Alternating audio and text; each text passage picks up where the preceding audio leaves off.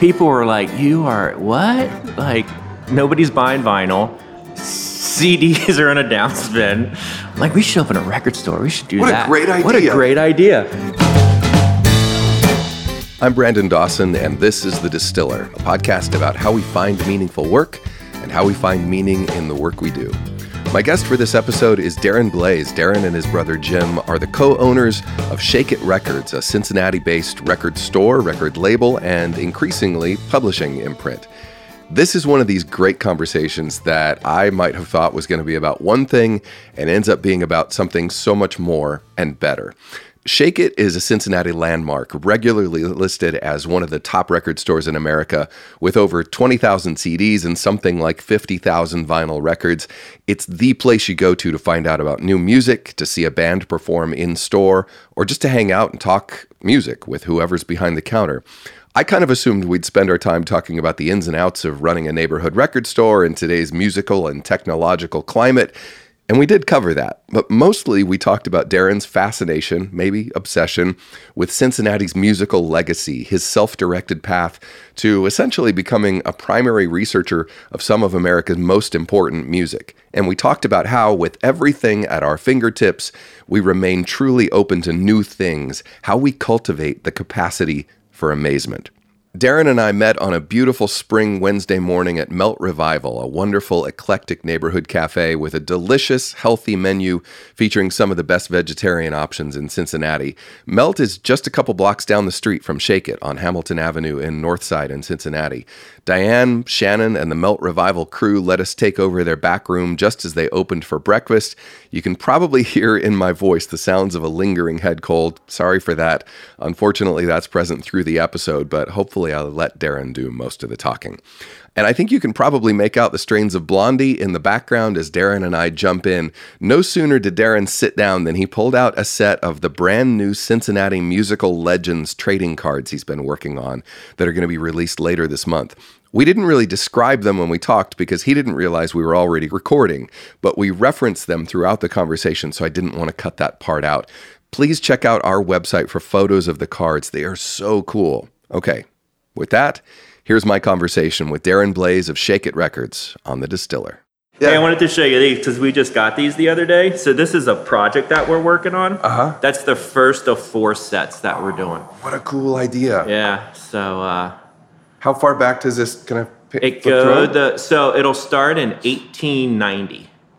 Yeah, with uh, like the Ohio is Recording so Company. cool. So and then they have like little bios on the back and everything, and so Oh, see, this is like this is the stuff I want to talk to you about. yeah, yeah. So This is really cool. So are these like is this uh, are these for sale? they'll be out in June. They sent us like the first like little pre-pack. Okay. and then they ship the rest of them. Um, Oh man.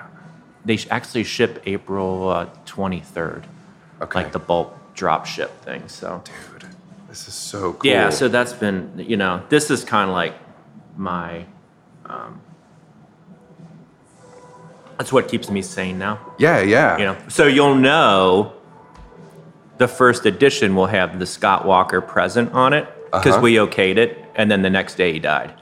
Dude. Yeah, so that says present. So we already changed that for like for Wow. the next thousand. So there you go. There's Wow, that makes them limited edition right there. So yeah. Oh, so those are really really cool. Yeah. Set number one. Yeah. How many? Do you know how many sets you're gonna do? There'll be four sets total. okay. Yeah, there'll be about a hundred and fifty cards All right. total. Yeah. So And is this your is this your baby? Is it you and you Jim? know, it kind of started the whole thing with you know we just ripped off R. Crumb.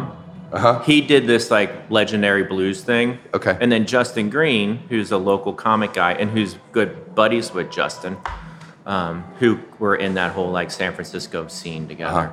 Uh-huh. Um, who's all he's does all of our signs Okay. above the store and the signage inside and all that kind of stuff. And he's just a fascinating guy. And and um, I was like, Justin, I want to do this. And, and so we were we were uh, you know we started working on it.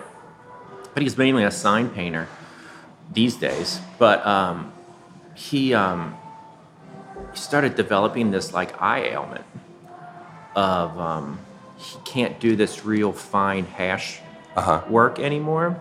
Like he, it was like severe dry eye. Wow. you know, he could work for 20 minutes like this way.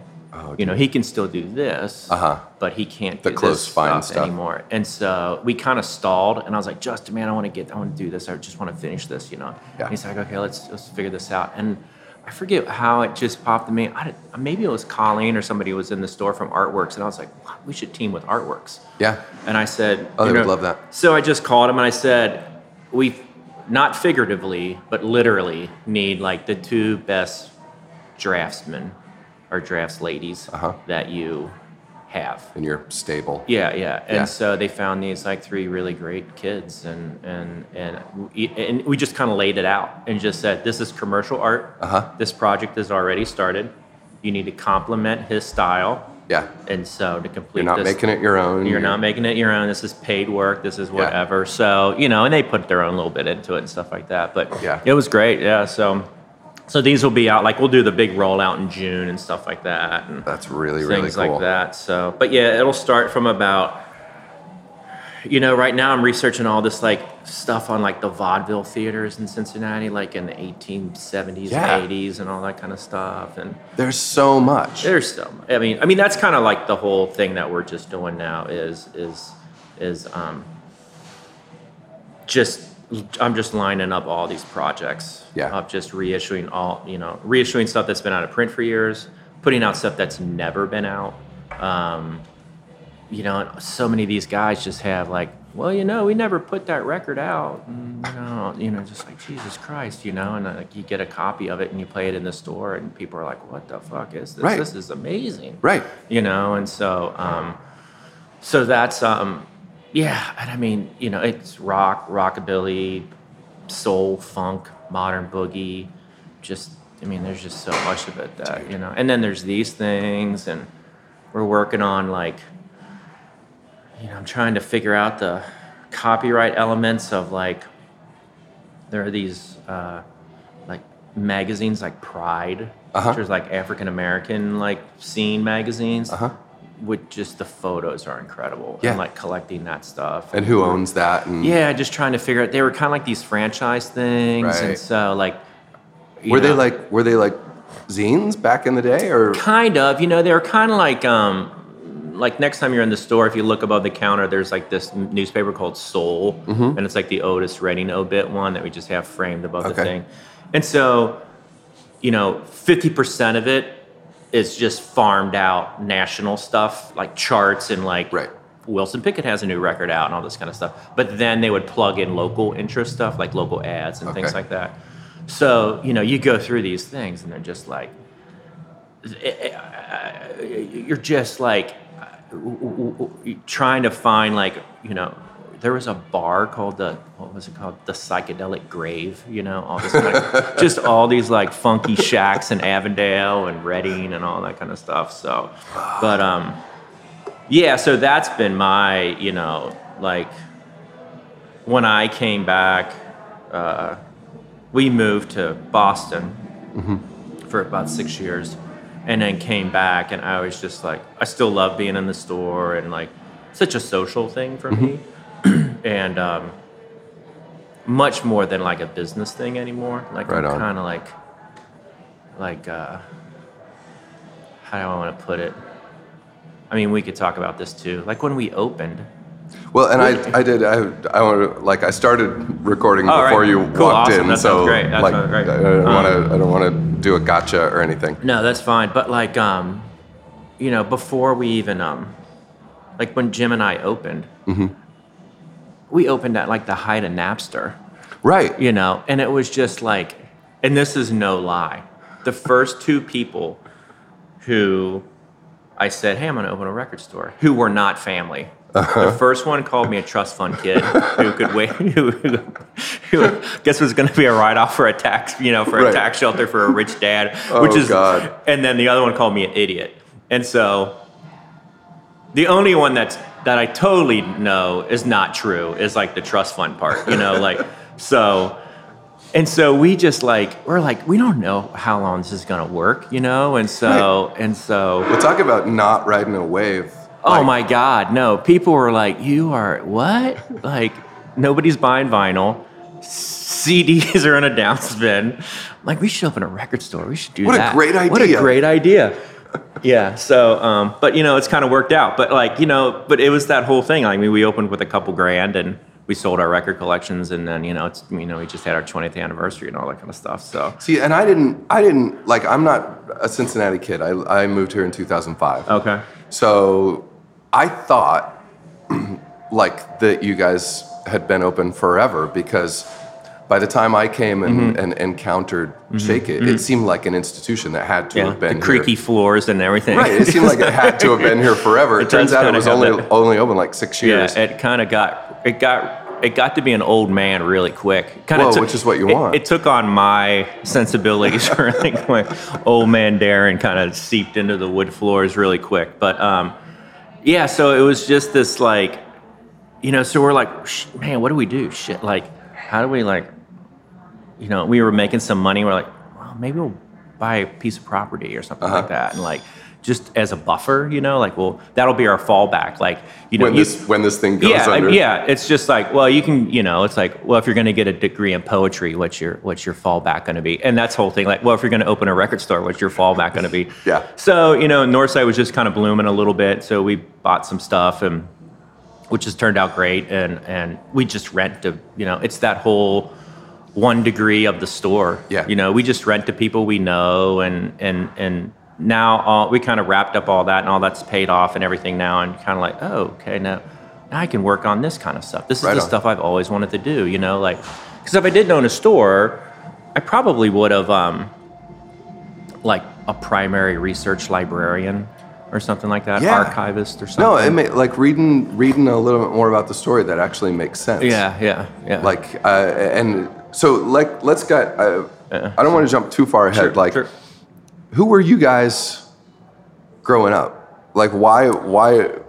Why Oh does God, yeah. why does your family say when you decide to open a record store in My- uh, you know, 1999? why well, do they go? Oh, I that mean, makes my, sense. My parents were always, you know, our, our, uh, you know, one sad thing is our, our dad passed away maybe a couple months after we opened it, Hmm. and he was like this hardworking, you know, he's a teamster and like work hard and you know, and be a fair dude, and you Yeah. know, and good things will happen and stuff like that, and. um he was always very supportive. I just remember him saying, like, congratulations, that's great. I know you guys have been talking about this a long time.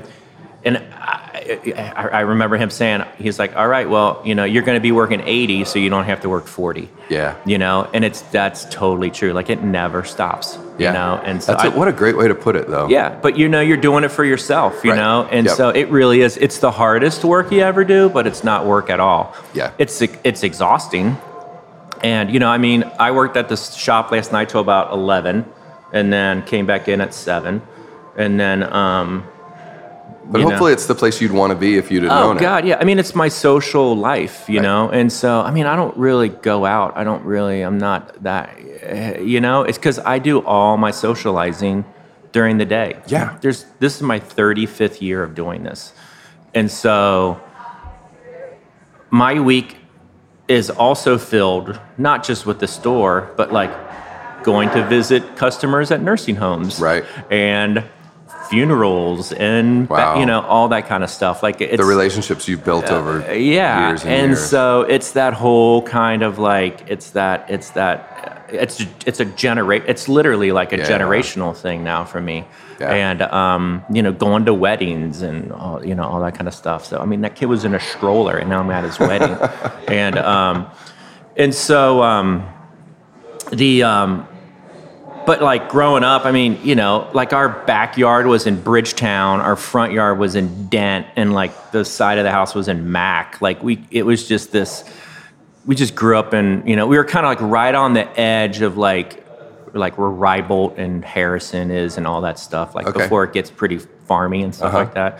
And um, I mean, you're just these like West Side Catholic kids who like, you know, like what I was telling you before, like before, like buying some property and stuff like that. Like the whole thing was just like, got to pay them off. Can't have debt. Can't, pay, can't you know, got you know, just that whole like West Hmm. school, Side, yeah. no debt, no nothing, all that kind of stuff.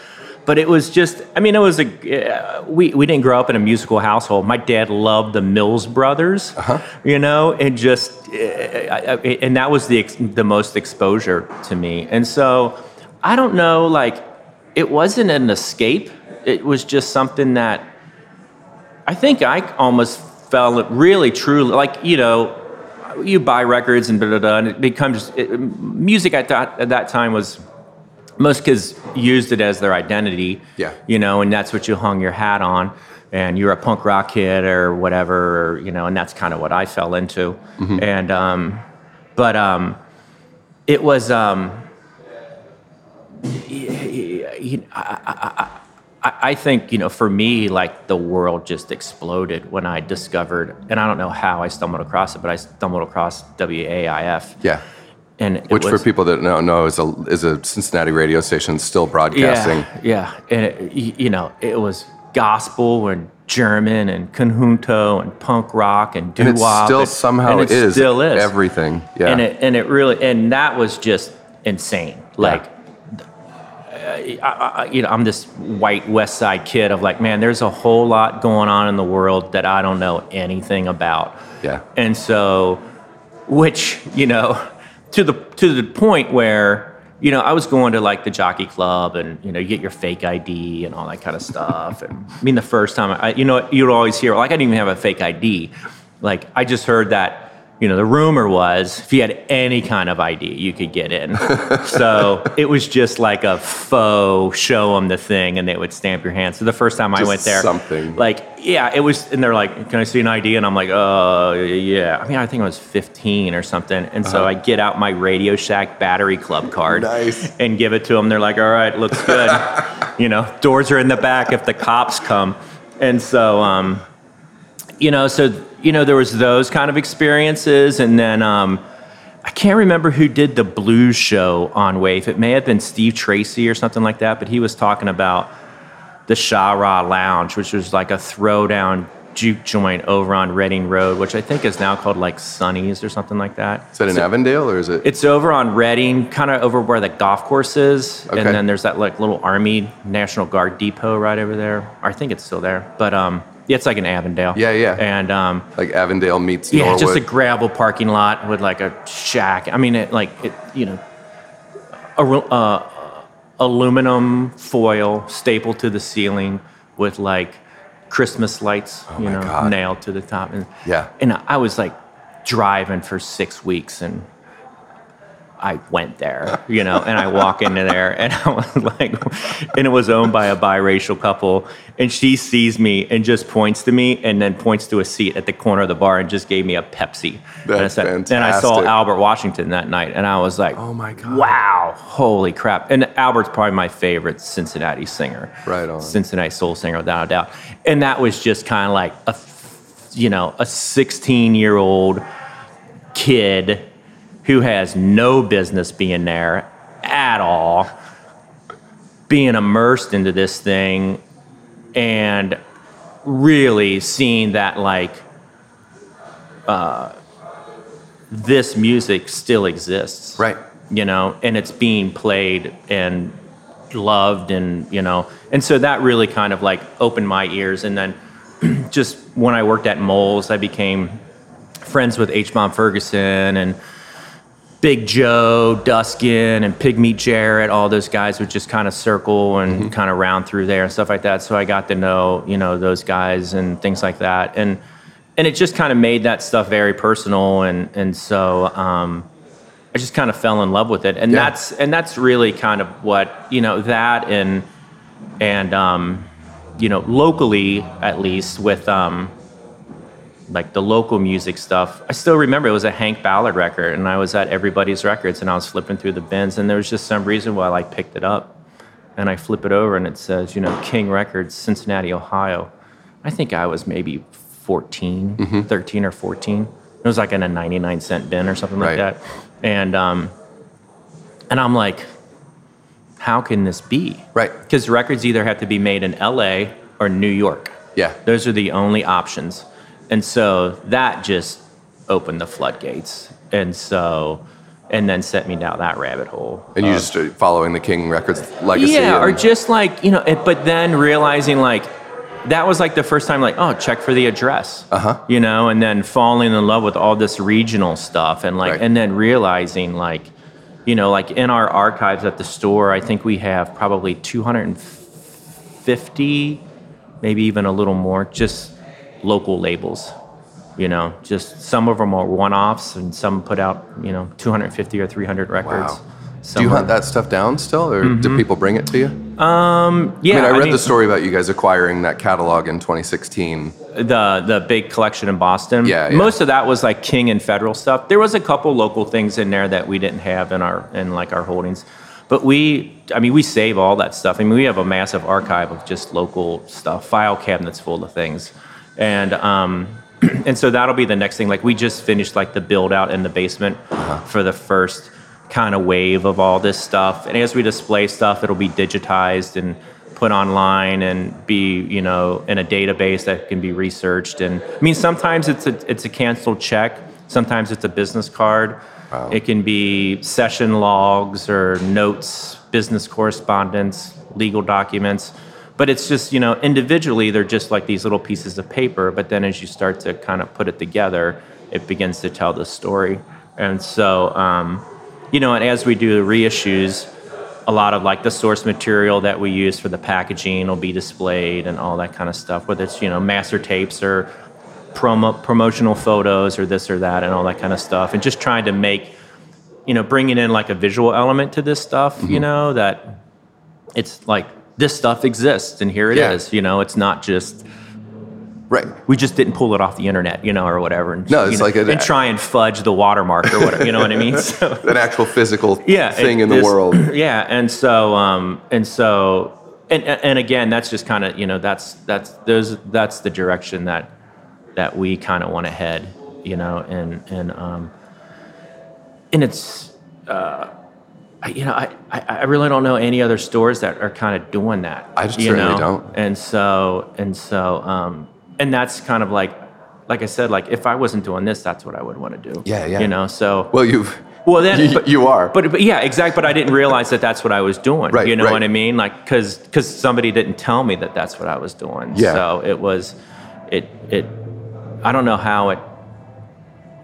Yeah, I, yeah, I, Well- I, I, th- I think it really kind of dawned on me like when we started working on this card set, and I was like, oh, I got it. Oh no, I have like a file on Libby Holman stuff. Oh no, I have a complete file of this. I you don't have to go somewhere else. You- yeah, and right. so and so, you know, like we're gonna do a display of these when it comes out down at the library, that walkway, that skywalk, uh huh.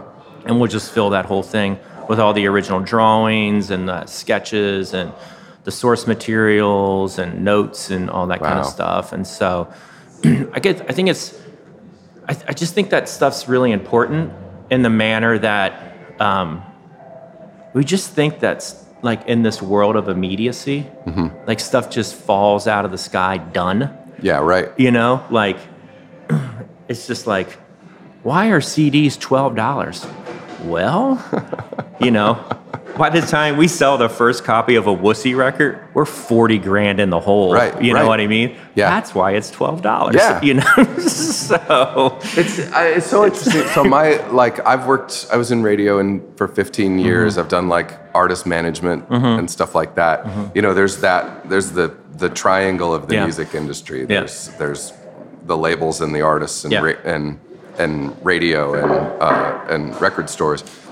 The fact that you guys are kind of all of those things. for better or for worse, half-ass in each of them equally. sort of whole whole assing Whole- everything all together. But it's but it's a pretty cool it's a pretty cool position to be in because it seems like that's where a lot of the brokenness in the music Mm-hmm. industry is is one of those things trying to take advantage of the other two. Yeah, yeah, And you guys are just sort of like, well, Yeah. let's do it all and let's Yeah. do it all authentically Yeah, and not screw people. yeah.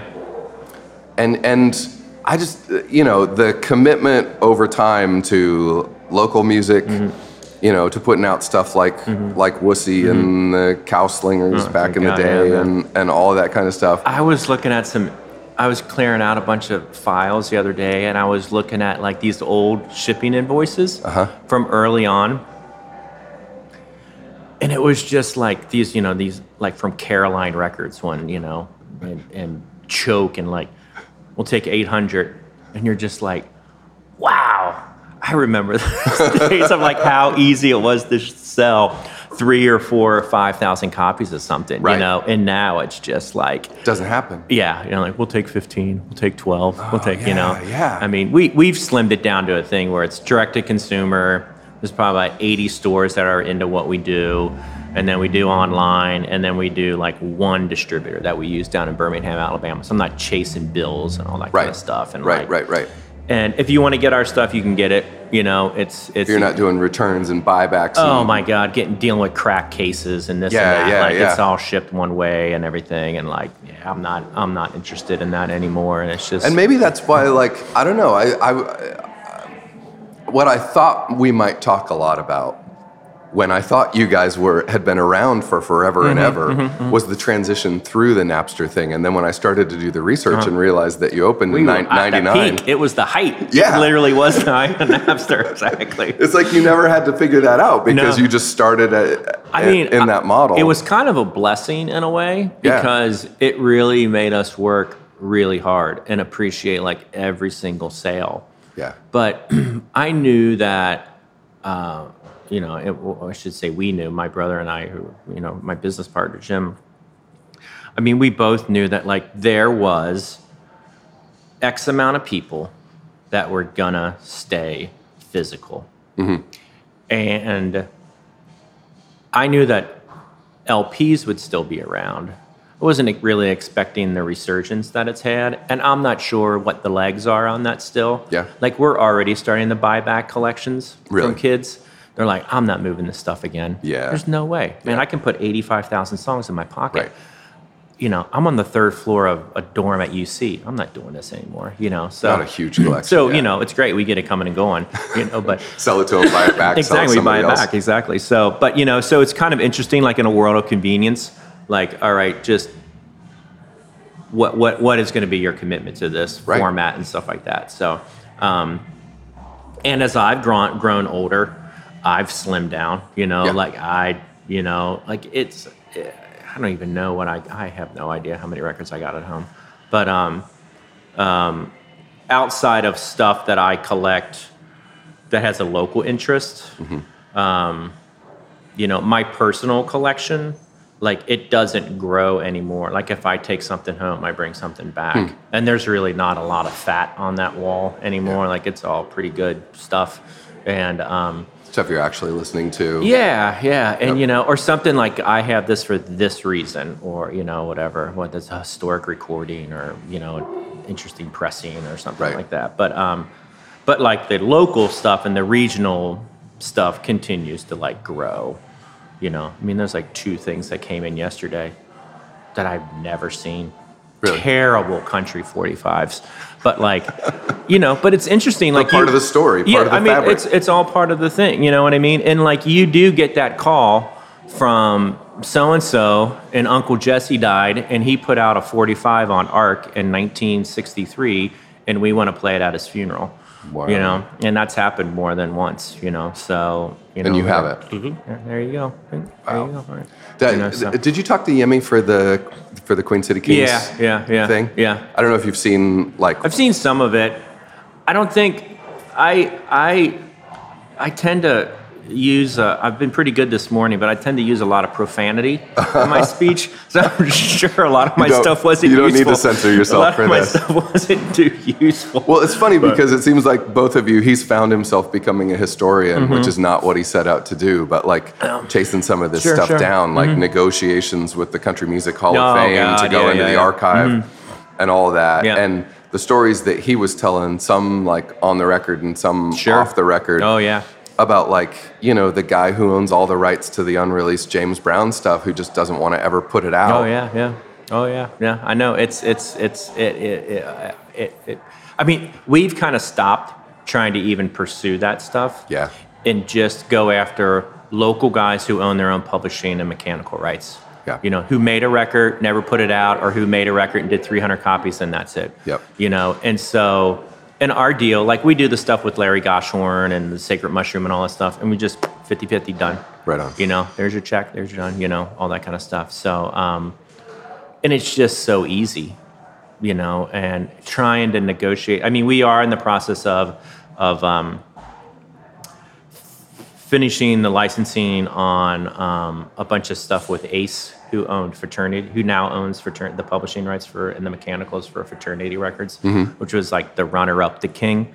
Okay. Um, and they owned. Um, Was that Cincinnati? it was all Cincinnati stuff. Yeah, I mean their big thing. They, they had their big success was the casinos and Lonnie Mack. That was their Okay. big thing, and then the rest of it they did. But they also did a bunch of really good girl group stuff. Okay. So we're doing a series of girl group reissues: the Teardrops, the Charmaines, the Duo Clubs, the first Jackie DeShannon, all that kind of stuff. Um, so, and we're negotiating with Ace, and that's not that big of a deal because they're a small independent Yeah. in the UK. They get it. You know, it's not like, you know, but you still, you know, like we were, we, one of my, my favorite label in Cincinnati is Finch Records, John Finch. And he was down on Spring Grove Avenue, and I was looking up a, a friend of mine in the phone book back in the day when you would use a phone book and his name was um, John John French, and and I'm like looking at it, and I just see I'm going down the line, and I'm just like Finch Publishing, right Finch there. Music Publishing. I was like, there is no way that that's still there. Uh-huh. I picked up the phone and I called. This old black guy answers, you know, and and uh, I'm like, is this you know, yeah yeah yeah yeah, and I was like, what you know and then, and then i kind of recalled i was like oh i remember this guy i remember him coming in the Mole's like selling h-bomb records and stuff like that and i was like john man this stuff's just like i would love to do it you know and and and uh you know it's like the bees and and albert washington early h-bomb ferguson the gospel stuff is amazing. Um, the black doo-wop stuff and the black vocal group stuff is just incredible. He put out a record with a band called the Whatsits, which was the only white band on it. Uh-huh. but they could, they only knew one song, and so they did a, That's a short a version of Marvin Gaye's "The Stubborn Kind of Fellow" fast Uh-huh. on the A side, and then slow on the B side.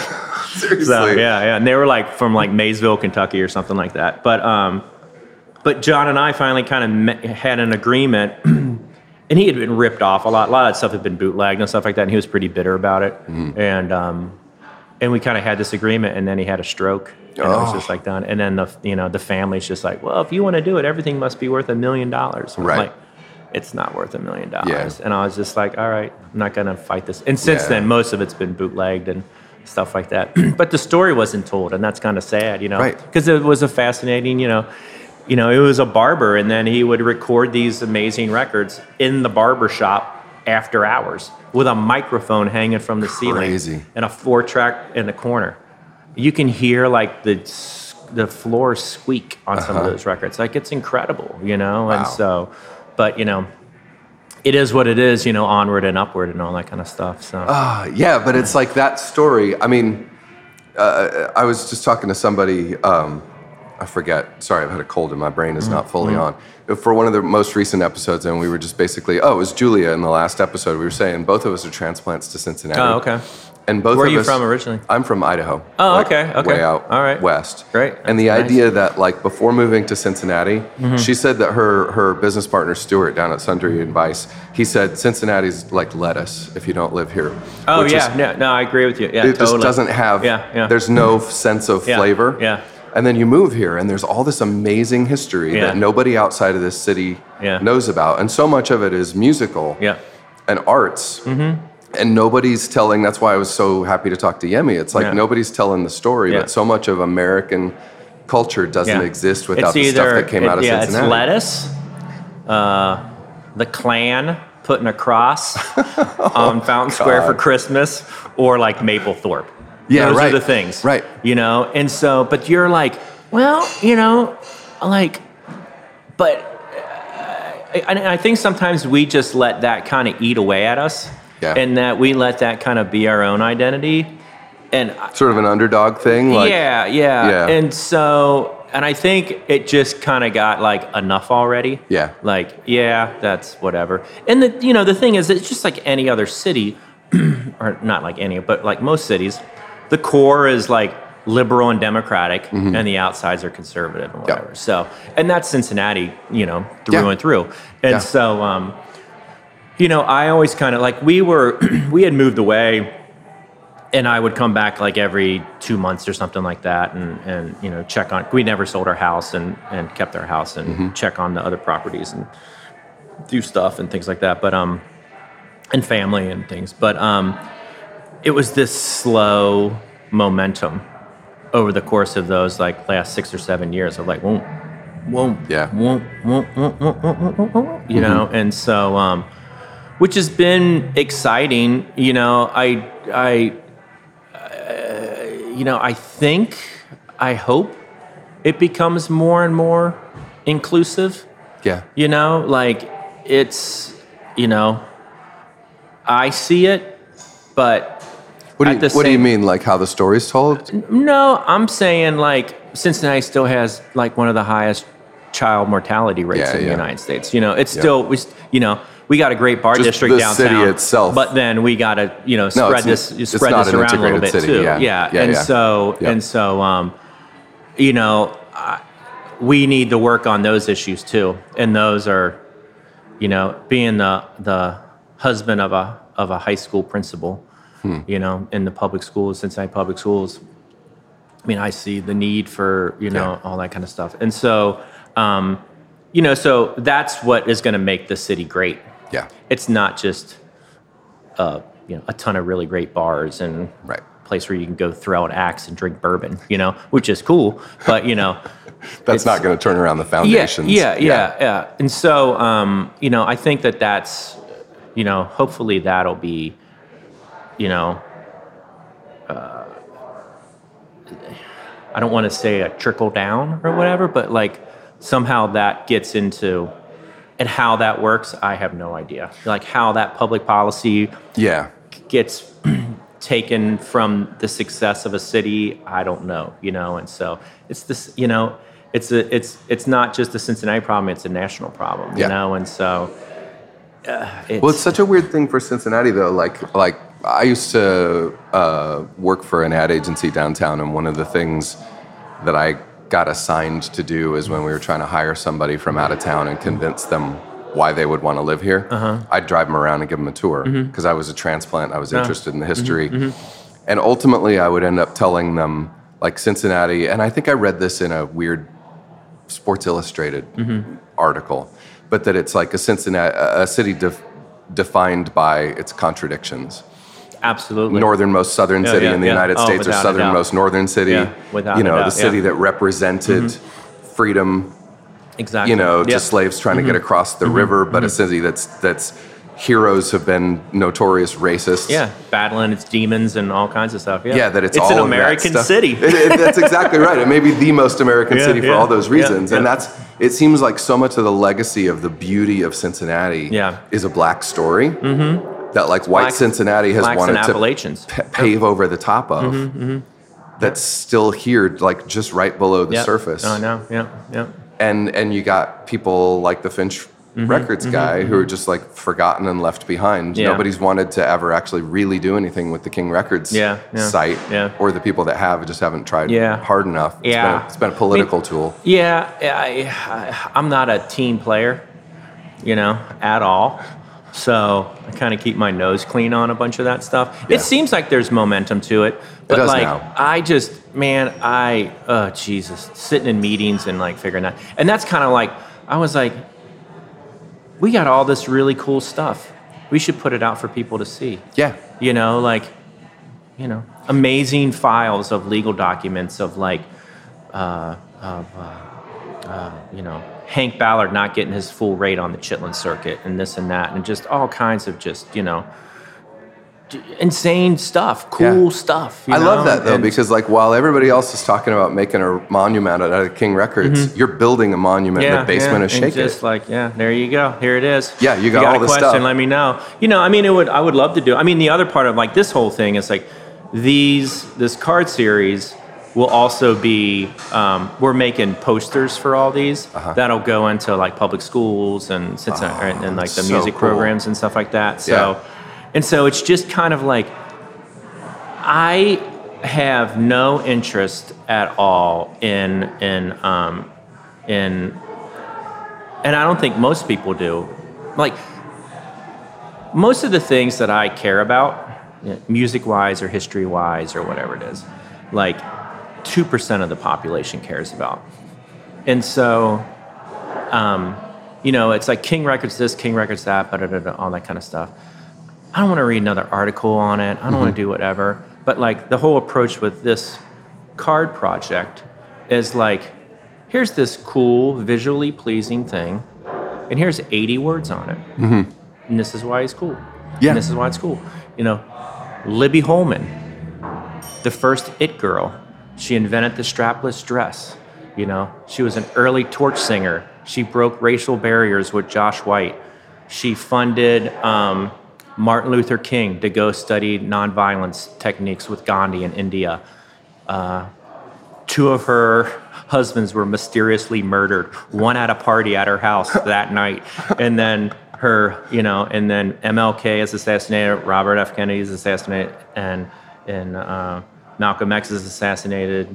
JFK is assassinated. She goes into this deep depression, just turns on the car, puts a hose in her mouth, and kills herself. Oh my God! You know, and it's just kind of like her biography, every page is just, you know, uh, bisexual. She would, you know, seduce the the wives of like major industrialists and all this kind of stuff. Like, just like, man, this is insane. You know, she's like Cincinnati. You know, it's just kind of wow. like, you know, so yeah, it's just like, yeah, she's and she's probably one of my like favorites of like you just kind of i think i've read that book four times and every time it's just like man why has nobody done a movie on her right yeah it's right. just incredible so but um so you know our my thing with this is like i think people are done with full cover stories in the enquirer yeah you know here's 80 words you know right right this might hip you to something like yeah just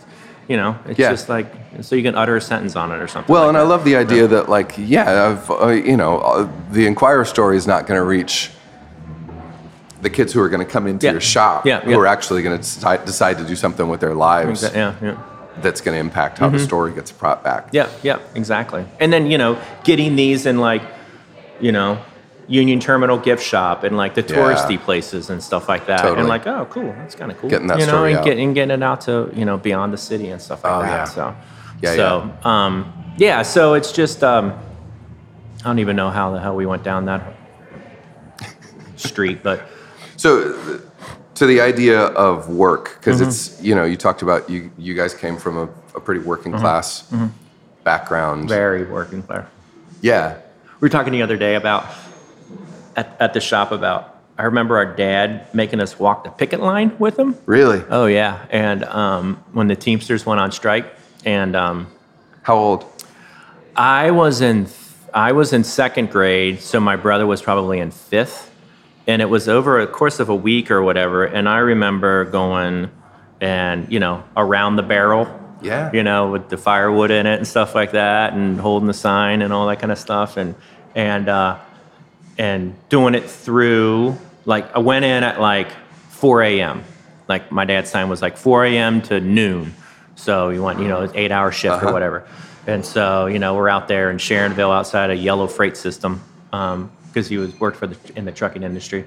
And um, you know, doing our thing and all that kind of stuff. and then my dad sending in or my mom sending in a note to school saying he was absent because, you know, he was on the picket line or whatever that day with his dad. And um, them sending a note home saying that wasn't an acceptable thing. and sorry, then my is not, a, not and, an approved excuse. And so and so I gave it to my dad who worked nights. Uh-huh. And he would come home at like 5 a.m. And then that was kind of like my time with him. Mm. And then a little bit after school. And I said, Hey, dad, I got this unexcused absence form. He's like, All right, give me the note or whatever. And so I'm at school, and my desk was next to the window. And you know i'm kind of you know just staring you know like daydreaming looking out the window.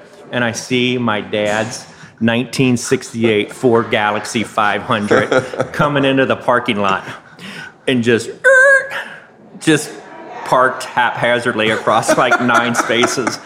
And um, gets out of the car walks in in there for like two seconds you know walks back out shuts the door leaves and then like eight minutes later I get this envelope from the office. They're like, you can go home and take that to your parents, and they're like, for an excuse absence. There you go. So that was Wow. what that was the that was the the the the, uh, the working class environment that we Yeah. grew up in. You know, so But it didn't make you like he he at the same time was not you got to follow in my footsteps with that. Meaning what exactly? Just like how do you get how do you get from that background to you guys like opening a record store? Like Um, it's a think- completely uh, in my mind it's a com- it, maybe it's not a completely Yeah, yeah. different view of work. I, I think it was just honest work, honorable work. Mm-hmm. You know, he did. I mean, he kind of like when we thought about it once. He worked for one company his entire life. yeah. He started with like, like, consolidated freight, which was literally right down here on. Uh, the first company he worked for was right down here on the corner of Spring Grove and Crawford, and um, right by Spring Grove Cemetery. And it was a local trucking firm. It's like And half then- a mile from where we are right yeah, now. Yeah, yeah, And then and then um, and then that got bought by Consolidated Freight. And then he went into the army, came home, went back to Consolidated Freight, then worked for then they got bought by Yellow Freight System, worked for Yellow Freight System, and then they got bought by Roadway. And then, you know, he was Yellow- there the whole time. And he was there the whole time. You know, and it was that whole thing of like um of um you know, when he got sick at the end and, you know, with my mom and stuff like that, like it sucked not having him, but at the same time, you know, my mom gets her. You know, he was loyal to the company. Mm-hmm. That's what he did. Da-da-da. Um, although, again, at the store the other day, I couldn't get this tape started. Like, God damn it! I'm just trying to get this packing tape thing. Like, just so frustrating. And I was like. Remember how Dad used to complain about the tape that he stole from work, saying it was so cheap, you know, like so you can steal a little bit, you know, like. But um, no, so um, but uh, anyway, no, he was a good guy. He was very honest and whatever. But um, but you know, it, that has trickled down to us. Like, you know, we always offered health insurance, and everybody has a has an IRA, a, a 401k at the store. I mean, we're a little tiny record store, and we had health insurance for everybody up until, I guess it was two years ago when we were kind of like, it kind of made sense that like everybody could just go on the spouses and like all that kind of stuff. It's like, oh, well, it's going to be cheaper that way, and like it was th- just during that whole upheaval moment and stuff like that. Yep. So, um, but you know, so everybody's had health insurance and they get their matching 401k plan, and you know, we have a we have a, a fiduciary that they can call and ask financial questions to and figure it out and all that kind of stuff. And I mean, that's kind of why. I mean, we've been there for 20 years. We've had five employees. You know, Billy's been there for 18 years. Joe's been there for 16 years. Travis has been there for 10, and Taryn is the only one that's ever left, and she was there for 14 years and became a nurse. So, That's yeah. crazy. So it's just kind of like, all right, treat them with respect. Right, take I mean, the whole people. deal is just like you're an adult. You know, like I'm hiring you to be a professional, Mm-hmm. do a professional job. You don't have to act like a professional. Just do a professional job. Like I'm hiring you because mainly because of your personality and your, you know, and in your knowledge of music and stuff like that, in your enthusiasm and and and just like, you know, like, just do what you know you're supposed to do. And it's going to be awesome. Yeah. So that's kind of been my that's been my hiring It doesn't philosophy. seem like rocket science. It doesn't seem like rocket science, think so. but it's worked really well. You know, like it's it's um No, but Yeah. I, I, I uh, when I was 22, I worked at a bakery for a couple of years. Mm-hmm. Maybe the best job I've ever had. Mm-hmm. For this couple in Idaho, Mm-hmm. they had hourly employees that were making nine dollars an hour mm-hmm. who'd worked for them for 14 years. yeah because they took care of them. Mm-hmm. They found out I was riding my bike to school or uh, to work through the winter. I was Yep. doing it to save money because I'd sold my car, and they offered me their second car for the winter. wow Like they cared about the Yeah, people yeah. that were there, yeah and you know, yeah no it's it, and it's not hard to do.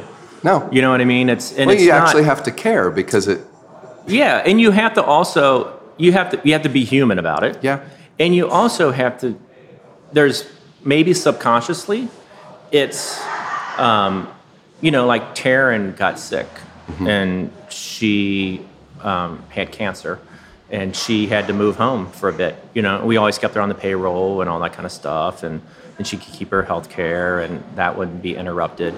And um, you know, we basically just kind of like paid her a stipend to Yeah. keep her on the thing, and then um, and then Travis, he had a son who who was young and and you know and passed away and was you know sick and and our thing with him was just like you just come and go as you want. You know, Yeah. if you just need to like decompress and be in the store, that if you don't, then don't.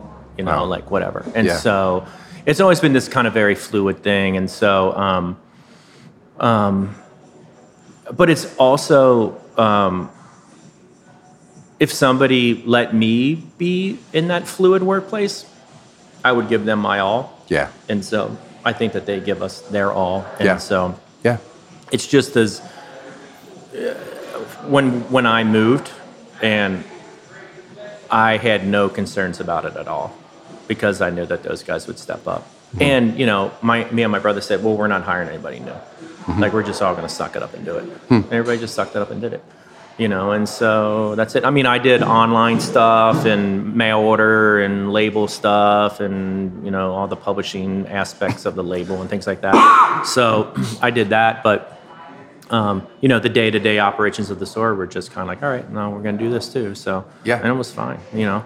And honestly, like- they probably made more money when I was gone than when I was there because I'm the one that always has like the crazy ideas of like, we should do this, we should do that. Just never make any money. So you know, they're fun, but nobody really cares. But that's what it gives the store its yeah, yeah, its yeah. personality and its vibe. Yeah, yeah. So I think you know that's kind of like I think you know when you ask like how did his work experience affect ours? I think that's probably what it was.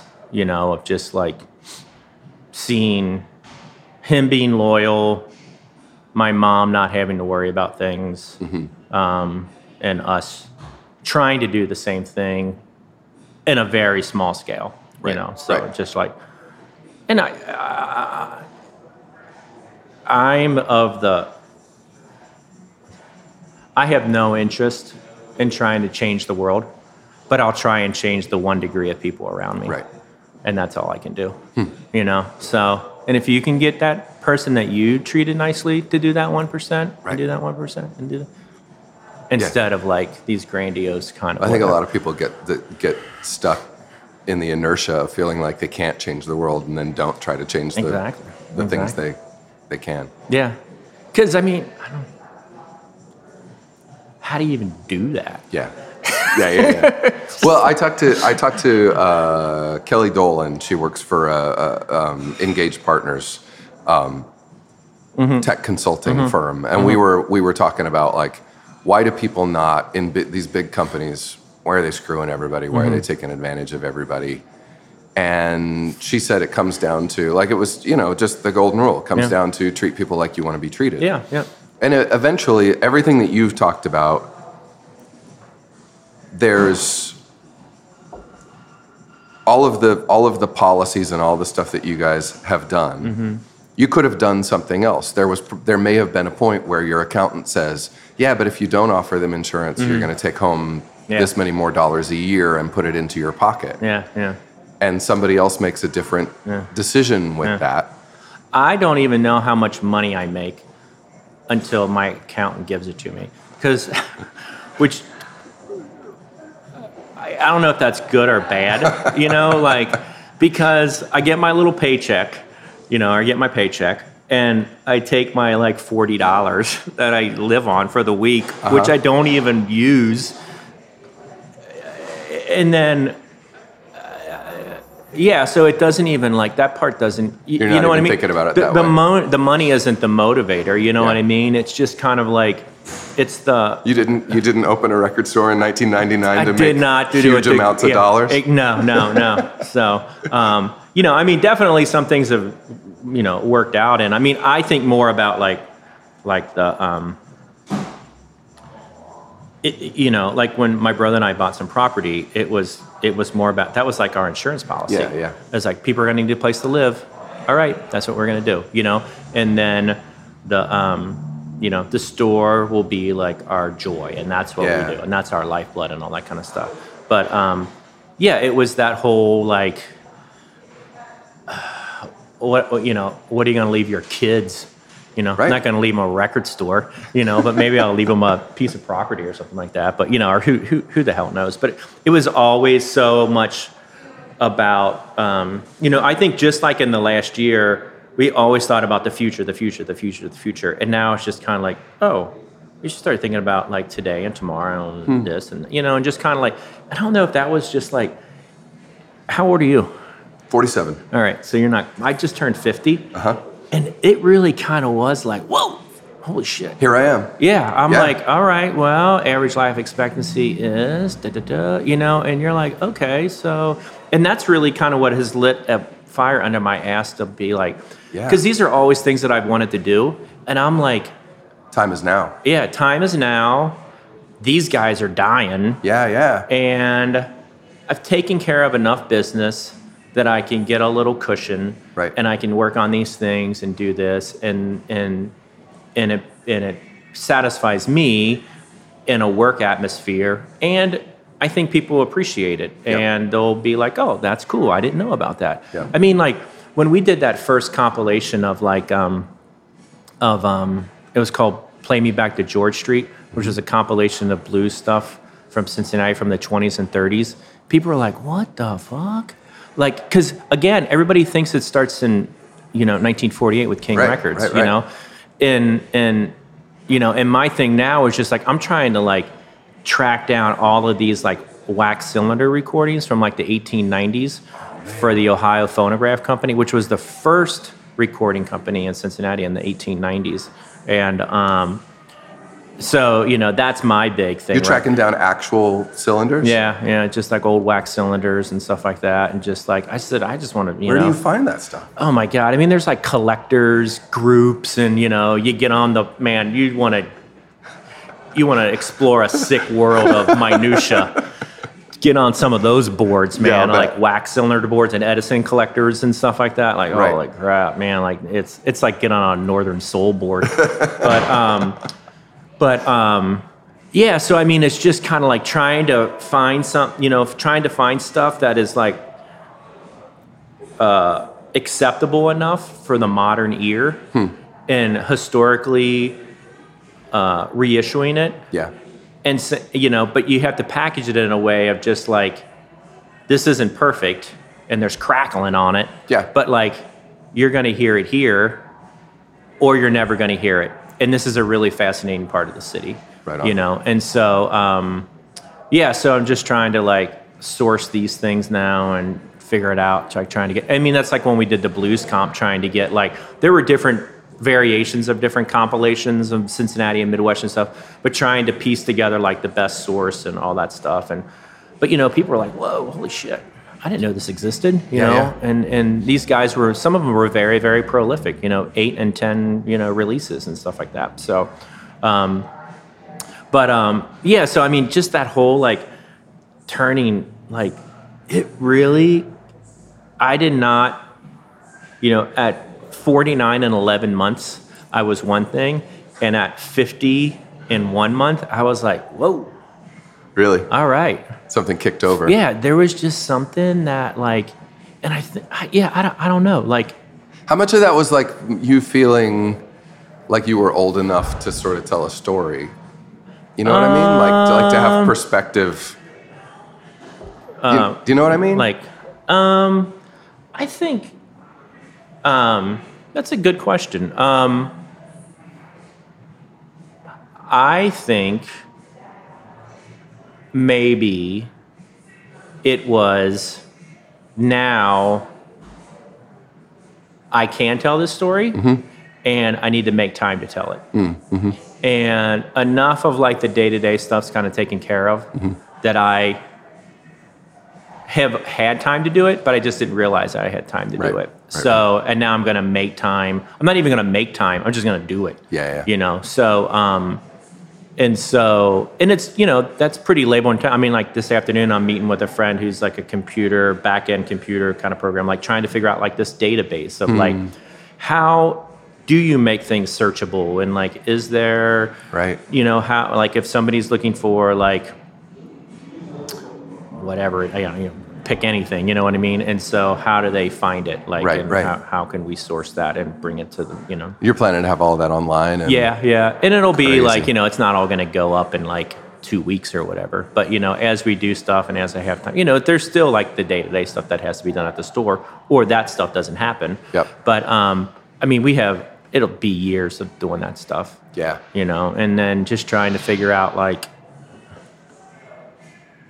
you know, like just, just, you know, putting it out for people to either take advantage of it or not. But it's not doing any good sitting in a file. Mm-hmm. Yeah, yeah. So put it out there in the world. So Yeah, yeah. So- Do you work with? It reminds me. Do you know Paul Mahern uh, from Bloomington? Man, I know that. He was in the Zero Boys, and Does he uh, work at IU? Yeah. I- he's an He's an archivist. Yeah, yeah, yeah. I- He's also a recording engineer Mm-hmm, and like produces records over at Echo Park and whatnot. But he was doing music archiving work. Yeah, I actually did talk to him stuff. once because Okay. he, I called, um, he, because there's like an unpublished autobiography of like Ralph Bass Uh-huh. that they have in their archives there. That, um, and he was like the producer of, he owned Federal Records, which was part Okay, of King yep. and all that kind of stuff. And he was like the blackest white dude, like imaginable. And um, I got to meet him once and spend an afternoon with him in Chicago, Hmm. and that was fascinating. Um, but um, and then I caught wind of like that there was a thing there, and, and Yeah, uh, IU had a big thing. I don't know if they're still doing they have it. a huge yeah that whole no they have a whole uh, book imprint and all that kind Right. of stuff on um, American music history and stuff like that. So, Yeah, yeah. But um, yeah, so I think you know just trying to figure out like how do you do this properly, Right. And what's the right way to do it. And uh, a friend of mine is a she was the head librarian up at DAAP. And you know, I've been trying to pick her brain on it of Mm-hmm. Right on. like, how do you do this? Yeah. Like to do it right, and it's not just half-assed, or not just pictures that are up. Yep. Like, Yep, yep. um, so, like, are there codes and like, do you, you know, like, What a cool project. yeah, yeah. So it'll keep me keep me off the streets for a little bit. So I suppose that's good. keep me. So, what a, we talked about like your dad and your relationship to work. What are your kids? How many kids do you have? Two. What do you think they're? What are they picking up about work from you? Um, either well- intentionally or otherwise. Well, it's definitely like you know, my wife was, um, sh- like probably the hardest working person that I know, and grew up in a um, in a single mother household, um, and she was a potter and sold pottery on the streets in Ann Arbor, Michigan, and so I guess if you're going to do it somewhere, Ann Arbor might be the place. that to- might be the joint, you do it. know, and uh, and um, just yeah, the smartest person I know, the hardest working person I know, the most compassionate person I know. Your wife was a potter, or her mom was. uh, Her mom was, Okay. yeah, Because she's and, a uh, principal. yeah, yeah, Okay. and so um, and has been a lifelong educator, and Mm. you know, she's been like a waitress at Bill Knapp's. A teacher and a principal. Those are her things, you know. Like that's that's her thing, and Yeah. she can drive a forklift. She has forklift license. but um, Good skills around but, you the know, schoolyard. I think it's just like you know, like uh, uh, you're gonna you're gonna make your way, Mm-hmm. and you're gonna work, and um, we I mean we've kind of already told them like you know we're saving money for for your 529s, we're gonna help you out and all that kind of stuff, and uh, but you're also gonna participate in your in your um, you know a stake in it. education, and you're gonna put a stake in it and all that kind of stuff, and so I think jointly there's no mixed messaging Mm-hmm. at all in our household of like i mean my oldest comes and works at the shop um, my youngest you know she's 11 and she loves like she's already like she's getting ready to take her red cross certification for babysitting and all that kind of stuff and so i mean we're kind of like a small business household Yeah, you yeah, know what yeah. i mean so Right. that's what you do and like and Right. and um um you know and i think with my oldest she's a really i mean she's a super smart kid and she's looking at like the um, looking into um, applying to like the military academies Okay. she wants to get an engineering degree like aerospace engineering and it's like you know it's the naval academy and the air force academy wow, underachiever. yeah yeah yeah i mean like i tell her i said you know you need to thank your mother every day because this does not come from my side of the family. Like you, like just Yeah. be happy. So, um, but you know, very driven, and and um, it's interesting for her to s- to see um, um, the elements of service involved with that. And so, like, we did not. I mean, my wife is is is uh, you know, her parents were total hippies, and you know, just Ann Arbor scene, hanging out with the MC5 and all that, like literally. Yeah. And um, that kind of whole thing. And then my dad was in the army. He he liked it actually. He said it gave him a lot of structure. He didn't have the best growing up and stuff like that. So I remember him telling me, he was like, yeah, I, you know, they say go dig this ditch and in exchange for that, you got a bed, Right. three meals, and you're off on the weekends. It's like, sounds good to me, man. Yeah, I'll yeah. do that. So, um, but um, with with um, my oldest, um, I think it's interesting for her to hear her kind of talk a little bit about that of like, um, like About the idea of the military? yeah, yeah, and just I mean, she's 15. She's gonna be 16 here in a little bit, but um, seeing her mind kind of work through this, you know, of just like, you know, not in her words so much, but I'm joining the industrial military complex in exchange for shooting shit to Mars and figuring that stuff out, or, be, or you know, studying And like, education, Yeah. huge opportunities. yeah, and- and like yeah. you know, and like ex- trying to do cool stuff. Yeah. And we we went to a couple of like these because I mean these application process to get into one of these military academies are insane. yeah, yeah. You have to start so early and to get you know all this stuff together. And um, I was talking to this woman, and she was um, she was like an early attendee of West Point, Mm-hmm. like within the first hundred women to go there Mm-hmm. at one of these like kind of like question and answer sessions. Right. And um, and I was talking to her after it, and I said, "So what's you know what was what was what's your whole take on this, you know, and stuff like that?" And she's like in her sixties now; she's getting ready to retire, and she said, "Well, you know, I I grew up in like I don't even remember the town, but she like had to drive to Portsmouth, Ohio."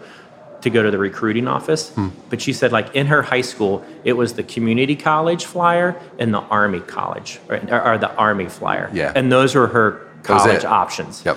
And so, um, and she said, well, my brother went to community college and he's a fuck up and a drug addict. So I'm going to go to the army. So she went there and she met this, you know, the person like, you know, you're really smart and you might want to, you know, I will be more than happy to help you, you know, figure this out if you want to try. So she ends up getting into West Point.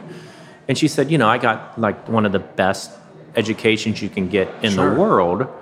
And she said, as it developed, I really found that there is that part that I rationalized out over time of like, I joined this, you know, the military and, you know, all that baggage that goes with it. But she said, you know, the last 40 years of my life, I've been a civil engineer. Hmm. And I have worked on projects that are too big for the private sector and they have to be public. Yep. And so I've worked on saving watersheds in upper state New York and I've done this. And, and like she just went down this whole bullet point of like, The kind of stuff you never would have had the impact. yeah. And, and Yeah. so she's like, I have done a lot of great things for this country because of that. But Wow. it started off there, but I ended up here. Yeah. You know, and so, um, and I think maybe you know my daughter kind of has a little bit of that kind of like what is this what is the service down the road what is the Yeah. whatever you know and all that kind of stuff. No, that's a great perspective. I certainly wouldn't have thought about. Uh, yeah, I mean it's it's kind of fascinating, you know. And then she was just like, yeah, you walk out with an engineering degree from West Point, anybody's going to hire you. Yeah. You know, like, and then there's that. You know, you just have to do your years of service to pay back the, you know, the two hundred and fifty thousand dollar education that they give you. So, Yeah, yeah. But you know, you're going to get shot at or whatever, or you know, Right. like, I hope you don't. yeah. So how's that going to work? paths with a dangerous time in history. Yeah, yeah, yeah. Like well, like, like right now, you like know. right, so yeah. you know, but um, yeah. So it's interesting to kind of see her uh, start to figure that stuff out. You Mm-hmm. know, she has a good work ethic for like a 15 year old, which is just like you know, like any 15 year old. But Yeah. um, yeah, I have no concerns about about them. You know, like Right. I, I think they'll find their own their own paths and their own joys and be happy and you know so Yeah, yeah. You know, you know what I mean? Yep. yeah, totally. I, I hear you. I've got I've got a 17 year old. Yeah. So it's um, Yeah. you know, it it could go to hell any day. it always feels like that. The the last thing I wanted to ask you about, uh, I was I was in the shop a couple of weeks ago, and we were talking just briefly about that scene from Almost Famous, where uh, you know his sister Oh, t- yeah, takes yeah. off and Yeah. she leaves him the records Uh-huh, and says, you know, uh-huh. listen to side one of Tommy, and it'll change your life. yeah. I was telling you, my friend Mike Helm had that experience with that record. Mm-hmm. Like, do you? How does that happen now? Do you see like? Do you see music with Spotify? And my son is listening. Like, it's Yeah. really interesting Yeah. because he's got headphones on all day. Mm-hmm, He almost missed the bus to school this morning because he had to run back up and get his headphones, and he has Uh-huh. music going on. Yeah, yeah. And it's. Um, he listens to music in such a completely different way. Yeah. In that he's always got Absolutely. like his his it's not even his discover weekly or It's whatever just it's just the white noise of the world. Yeah. but he's hearing new things every single day i can't stump him i can't say yeah. Have you heard this and have Oh, him not Yeah. only say yes but it's not as good as this Yeah. Mm-hmm. and recite me half of the lyrics to the song Yeah. but there's not necessarily like a single moment where i would say like he listens you know he, Yeah. he puts the needle down on tommy and the world opens before his eyes Mm-hmm. like what's the difference in in how you see people listening to music Now, now and like how you see your role in that or Uh-huh. the store's role I mean, I, I, um, it's, it, you know, I mean, you you were in the in the industry and different facets and stuff like that, so you know, like it changes every yeah 20 minutes. There's a change, and so um, it's very interesting for me, and it's a little heartbreaking that people don't follow their instincts. And I don't know if it's just that I can't take a chance. Kind of like even with buying a record. And is that like this trickle down effect of like you got to wear a bike helmet, you can never take a chance, you have to do whatever, like just all don't, that kind of stuff. don't screw it up don't buy a Like, bad record don't waste your money It's a four dollar record, and something in your brain said that looks cool. Mm-hmm. Out my phone. I'm gonna check it. See, no, it's four dollars. yeah yeah Go with your gut. Hmm. You know, and so, and there are things that I can pinpoint to that you know it's the loss of serendipity yeah which not just with music, but like life experience of just like whatever, being in a bookstore and like allowing things to surprise you exactly and allow yeah and al- yeah allowing things to surprise you and like letting that path dictate you for a little bit. Because every time you know we pick up our phone or you know type something in our computer our search fields get more and more and more and more and more narrow. Yep. Like things get more curated. Yeah and so the um you know going being like um you know like being at Mole's Records and being in the back room the 99 cent room and buying a record from a guy named Eddie Hinton who was like a he was like a white soul dude and I pick it up. Very. And I, I had a com- this is no lie. I had a conversation in the store yesterday with a guy from Gloucester, Massachusetts, for an hour about Eddie Hinton. like we just bonded over it. It was like a total man crush on each other. But um, and um, but I picked. You know, I buy this record. It says it's called Very Extremely Dangerous. And I'm like, and I was a punk rock kid. I'm like, why did I buy this record? Like, whatever. But there's something about it. So I just buy it, take it home, listen to it. I'm like, man, this is pretty fucking cool. Like, and I kind of had dabbled in R&B and like just the heavy hitters, you know, the Stax stuff, the Motown, you know, all that kind of stuff. I put this record on. I was like, man, this dude sounds like it sounds like Otis Redding. Holy crap, this is great, you know. And I'm like, man, this is really cool. He only puts out one. He only put out one record, and so, um, but he was a huge session guy. So like I'm flipping through like my brother's issue of like Rolling Stone magazine. There's a picture of Boz Scaggs with his band, and then underneath the white guy is the name Eddie Hinton. And I'm like, well, they must have got the names mixed up because the black guy's standing next to the white guy, and I know Eddie Hinton's black Uh-huh. because he sounds like a black guy. Right.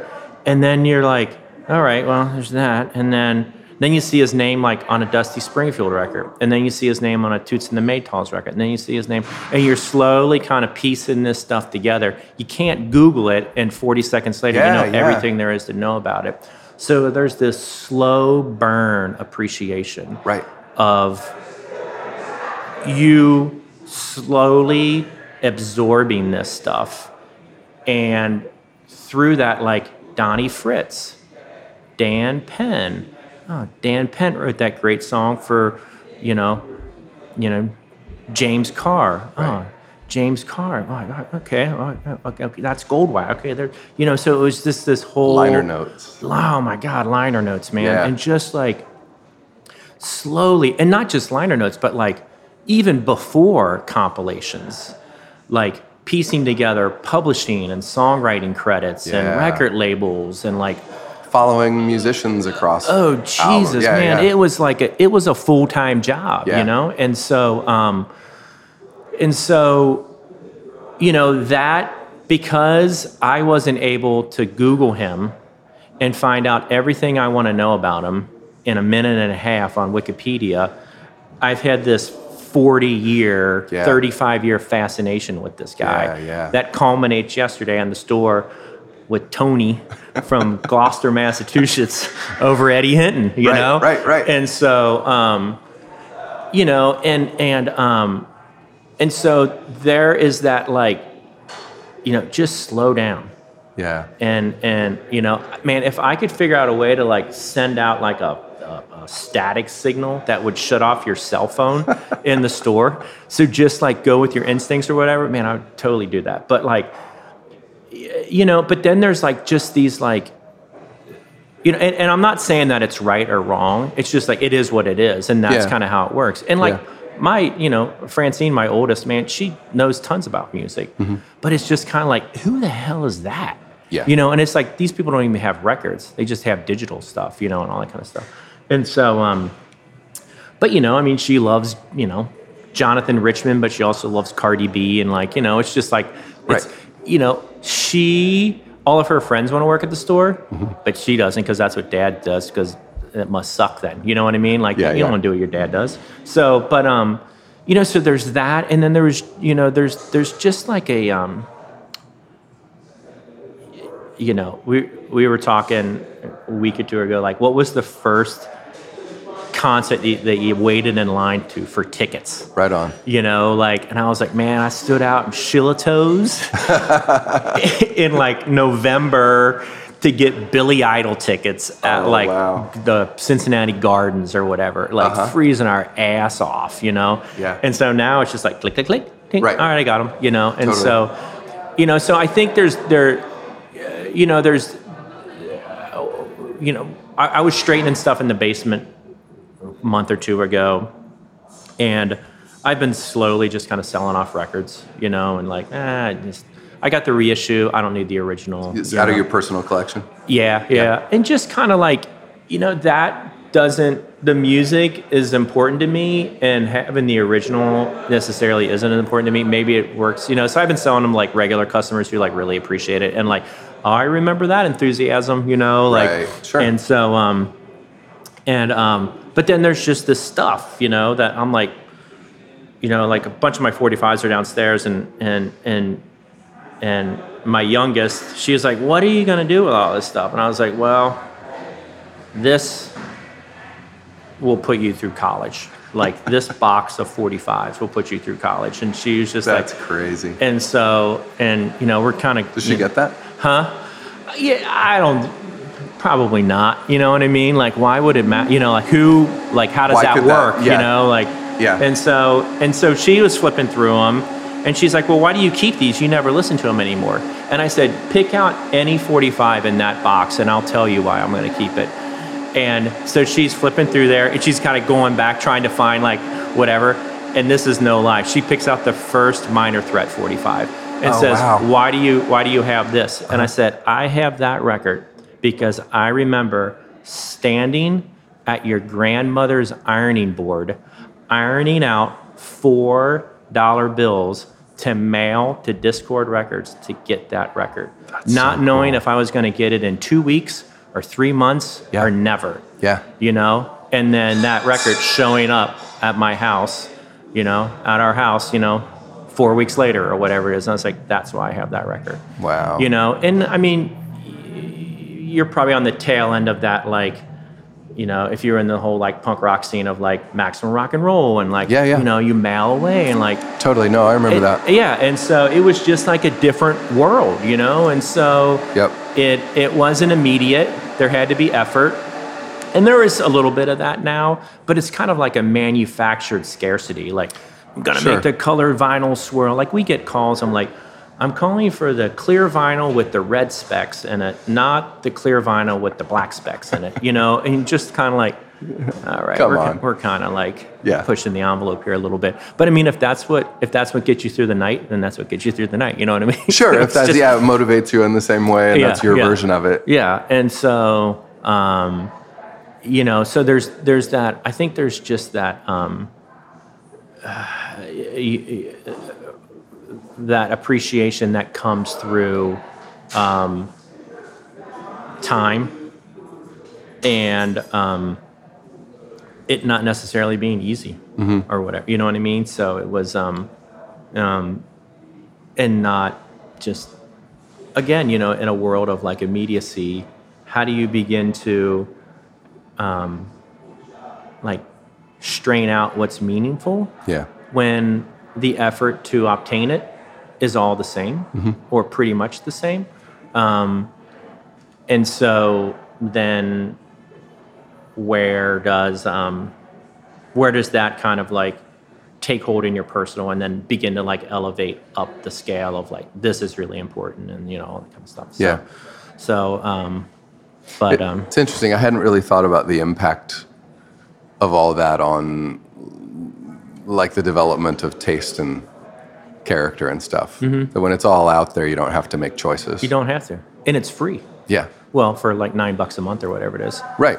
Or it's all free if you can, if you're willing to yeah yeah do one extra level of searches. almost free Yeah, It's right. so close to free Yeah, yeah, yeah, yeah. it's just like Yeah. Yeah, so I think that that's, uh, you know, but then uh, that's just the new reality, and that's Yep. what it is. And so, Yep. this, how does that appreciation evolve and whatever? And like, it's, you know, I'm not saying that there's not like meaningful music being consumed out there. Mm-hmm. Or are being manufactured because there definitely is. Mm-hmm. I mean, there's there are kids, there are high school kids that come into my store every day who I see myself in them hmm. at that age of just enthusiasm. They got their check, they cashed it. You know, like we would get paid on Fridays. I would go, I would cash it, I would save four dollars for a six pack of Max beer, which is like the cheapest thing that you could get, and a bag of pretzels for the weekend. And then I'd spend the rest of it at everybody's records Right on. and just blow it all. Yeah. You know, and like half the time you didn't even make I mean, Tim and Nolan Benz, who were twins, kind of ran the place then. And they would just have a bag. Like, here you go, there's your bag, Darren. Like, and I would be like, here's my 60 bucks. They and just have it ready- in the ready car. for you? Yeah. And I would even like Oh, that's so cool. you know, and it would be like, and you'd open it and you're like, oh my God, there's like all pairs and Rema Rema and like fucking use Devo 45 and this and, you know, like just this whole like, Yeah. And then like, you know, one day, like, you know, it was like a, a Nomads record. Uh, what was it? Like, it really was this like ground turning, this like Yeah. ship kind of like whoa. And it was it was uh, like the nomads the first nomads record like first stateside comp called like outburst or something on like homestead records or something you know? Whatever label was it was never going to pay the nomads you know? Homestead or what was it dutch east india or whatever. Um, and then um, uh, like the primitives and like a mississippi fred mcdowell record Wow. and I was just like three completely different things going Yeah, on. yeah, yeah. You know, and so um, And there's we talk about curated, you know, by, Oh, yeah. by an algorithm versus curated by a human being. But yeah, yeah, exactly. And that was kind of like, you know, I there's part of me like we have customers that like, oh man, Henry's gonna dig this. I'm gonna put this back Sure, for sure. him.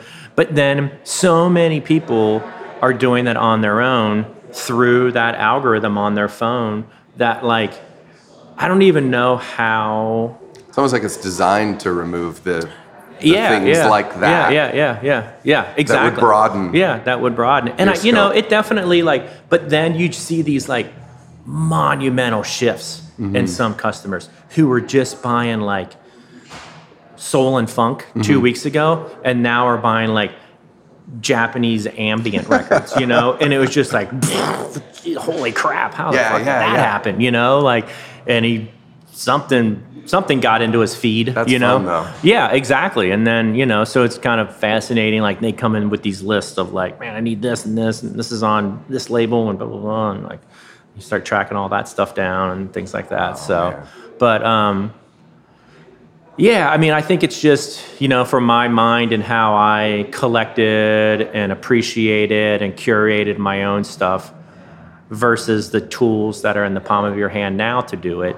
It's just a different set of. I mean, we had the maximum roll, maximum rock and roll classified ads, Right. And you have your phone, you know, Yeah. so it's just kind of like It is what each, it is. each like are kind of the same thing, but they're not, you know. And so, but I think really when it comes down to it is just like, and I think that's why there's not like these like you know, you have Radiohead and you have, you know, these different kind of like career multi multi album, you know, um, bands, Mm-hmm. but there's fewer and fewer and fewer of them. Part of it is that they didn't put up the numbers, so done, they're out Yeah. of there. Yep. But then, you know, like we, you know, I look at Wussy and they're like, you know, coming up on 20 years Yeah. putting records out, Yep. you know, and it's just this slow burn band that like, and in it for the long haul. yeah, and it- yeah, and you know, like it was, um, you know, I remember talking to Chuck about like when we did the first Wussy record, and he brought me the the thing. I was like, God damn, this is really good, Chuck. You know, what do you want to do it? He's like, "Ah, I don't know, you know, like, and it was something to the effect of like. Something to the effect of like, you know, I had the number one song on CMJ and the number three song on MTV, and I'm in Morgantown, West Virginia, playing on a Thursday night to 14 people. You know, like, Yeah, and like yeah. that's when it was easy. Yeah. You know, and so and now it, you know, you know, and now I'm a 60 year old with a broken stonemason's back, so I'm not gonna, you know, like. So they're just a great woodshed band, you know what I mean? And so, man, they have a following that, holy moly! and and getting more and more press with every Yeah. record Yeah, and yeah. getting better at what you they know? do still. And you know, it's amazing to watch those orders come in. You know, when they announce a new record, and it's like A&R guy at Matador, A&R guy at Merge, and you know, like, and the deal is, is like they just don't want, you know, like they have no interest in these massive commitments to touring. Yeah. You know, and that's really what you have to do. Yeah, yeah. You know, and so, and that's, you know, nah. Yep. So, but it is what it is, and like they just put out great records, and people love them, and so. But And there's still a place for that. and there's still a place for that, exactly. And now with like, you know, with you know, and that's the good thing about the internet and stuff like that. Yep. You can reach all those people. Like, Yeah. you know, you like go down that list of like zip codes, and you're like, holy shit. Yeah, you, can know? find that one fan in France who Oh yeah, I mean it's from know. Vancouver Island to Key West, Florida, to Right. like you know it's all over. To Yep. Newfoundland just sent a record to Istanbul the other day. You know, like so great. How, you know, like, and that's the beauty of the internet too. You know, so Yeah, I was talking. I interviewed Kim Taylor not too long ago, and Mm. she was talking about like what's going on with her in China. You know, the kind of thing that couldn't have happened. Mm-hmm. yeah, yeah, Without all yeah, of that. yeah. There's good and bad. It's just like, how is your mind calibrated for digestion? Right. You know, and Right. mine is not calibrated that way. You know what I mean? Like it's although I I do stumble across things, you know that, you know, old soul or rockabilly stuff that I was like, man, how the fuck did this get past me? Yeah. You know, like holy shit. You know, like I've been at this a long time, and then he's got four records out. You Right. know, like how did I never hear this? fuck, like Jesus, We, uh, one hand of in my card. You know, right. So, Now, one of the bands that I used to work with, we used to have this discussion fairly regularly in the van. Mm-hmm. Like, what was the last thing that blew your mind? What was the last show? What was the last album that made you, you know, that brought a tear to your eye, that made you like stop? And and it, it all came back to like, do you cultivate the ability to be, to have your breath taken away by music, by art, Uh-huh, by a show, by a record? And I think that's still that thing. Like, Yeah. are you cultivating the capacity for wonder? yeah, no. And where are you like letting that into I mean your that, life? that. I mean that. That's what we want to. I mean that's. I think that's what I want to get out of people more and more. You know, like this card set. When you're looking at it, you're like, "Wow, Yeah, seriously. Like, I'm. holy crap, these are cool." You know, yeah. like that's all I want.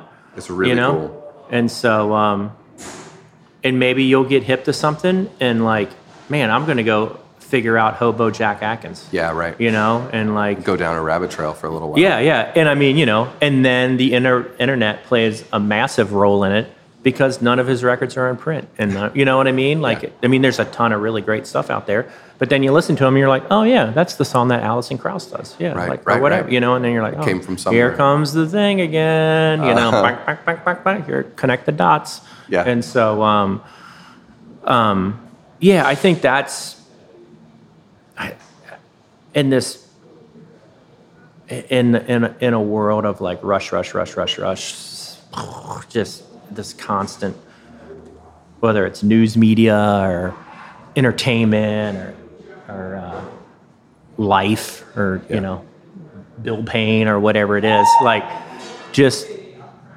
the uh, yeah allowing art or music or literature or or a fucking baseball game Yeah. Whatever just to commit time to to be fucking blown away yeah. that's like To be present enough. yeah yeah exactly For I a mean, little that's- while. like there's a local guy chris bergen. He did um i've kind of reconnected with him like know him pretty well like before i moved. And he did like that thousand years too late retrospective down at the cac which was like the history of like small label souls in cincinnati and stuff like Uh-huh. that. Chris is like one of these dudes that just fuck just like i was talking to him the other day. I was like chris i don't know what the fuck you're talking about. Like this is what i do and he's just railing this stuff off like holy shit you know like and I'm just like, I got to hear that. I got to hear this. And he's like, I'll send it to you. I'll send it. I'm just like, I have never heard of these guys. You know, like, oh, he was in the 400 Years of What, and then this dude was in this guy, and then he was in the Python Dance Man, and he was at a. It's like, oh, okay, that's cool. You know, but then like, but he was one of these dudes that like, you know, find the publisher's name. Uh-huh. You know, and then all right, let's get the Doing all let's, the let's get the work. let's get the phone book out and start calling. You know, like he found Kenny Smith. I mean, how many Kenny Smiths are there in the book? All right, Kenny Smith number one, Kenny Smith number two. You know, and then and then finds them. You know, so. Um, you know, and then we ended up putting a compilation out on him and things like that. And so, um, but it's, you know, like that to me, I was just like, I mean, I went home and I was just like, man, I couldn't, I, I was so excited. You know what I mean? It's just like, Yeah. you know, it's like, you know, it's like when my wife comes back from a Montessori convention. you know, it's the same level of like excitement. What I learned, and I was just like, holy shit! I did not know that there was a band called the Truth Corporation, and Chris has a VHS of them playing in a parking lot on Lynn Street Oh, for a oh, wow. waif benefit. you know, and she was just like.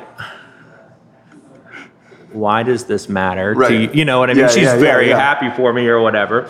And then, um, but you know, it's just kind of like it's one more piece. You know, like holy, sh- like Right, oh my right, god, that's it. That was the part. You know, like so. Um, yeah, yeah. It's just, uh, but you know that that that was my last like you know two weeks ago or whatever when I started like like track down Just when Chris you again. thought you'd seen it all. Oh yeah, yeah. And part of me was just like, man, I want to do like I know that he was working on a couple things, and I was like, I wonder if those. I said I've never seen those turn up. I'm gonna call him, and I was like, man, let's just do these things. Let's just get them done, you know. And so there's so much stuff. And then like two of my like favorite things. There's this band called Funky Tong, and then you can Google it. It's called, a song called "Wag Your Tail." It's like one of the first vocoder Cincinnati vocoder Okay. records. Yeah. And um, and then there was this this really stripped down rap 45 by a band called Black Ice. Uh huh. And both recorded at Vetco Records, which was a bluegrass Like when when was this? or uh, like mid 70s. Okay. and um, and uh, recorded at Vetco, which was a bluegrass uh, thing up in Carthage. And I'm like, how the hell did this happen? First of all, but then they end up basically being the same people. Like, and I'm just, and Chris told me that I was like, how the fuck, like what? you know, like holy shit, you know, like I was like, oh, this stuff has to come out. You know, like yeah, wag your tail. And then the B side is a song called "Sweet and Creamy Love," and then oh my and God. oh yeah, and then Black Ice was just a song called "Crack Kills," Wow. and then there was an instrumental, just like a claptrap, you know, you know, it's just like, but it's just, you know, it's, you know, it's so like, bink that era. Yeah, that yeah, It just yeah. hits the moment right there, you know, like so. Right on. Yeah. So anyway. All right. All right, We're probably going to cool. give these guys their table back. All right, sounds good. Thank you so much. No problem. I Really hope. appreciate I don't man. know if I answered any of your questions. No, it was uh, exactly So- exactly what I'd hoped for. Cool. This episode of The Distiller was recorded live at Melt Revival, located at 4100 Hamilton Avenue at the corner of Hamilton and Blue Rock in Northside, Cincinnati. Thanks so much to Diane, Shannon, and everyone at Melt for letting us take over the back room for a little while. Melt is honestly one of my favorite restaurants in Cincinnati, and since Diane and Shannon took over ownership last year, it's only gotten better and better. You can find links to their website and social media pages on our website at thedistillerpodcast.com. Stop by Melt for breakfast, lunch, or dinner, and please tell them you heard it on The Distiller when you do.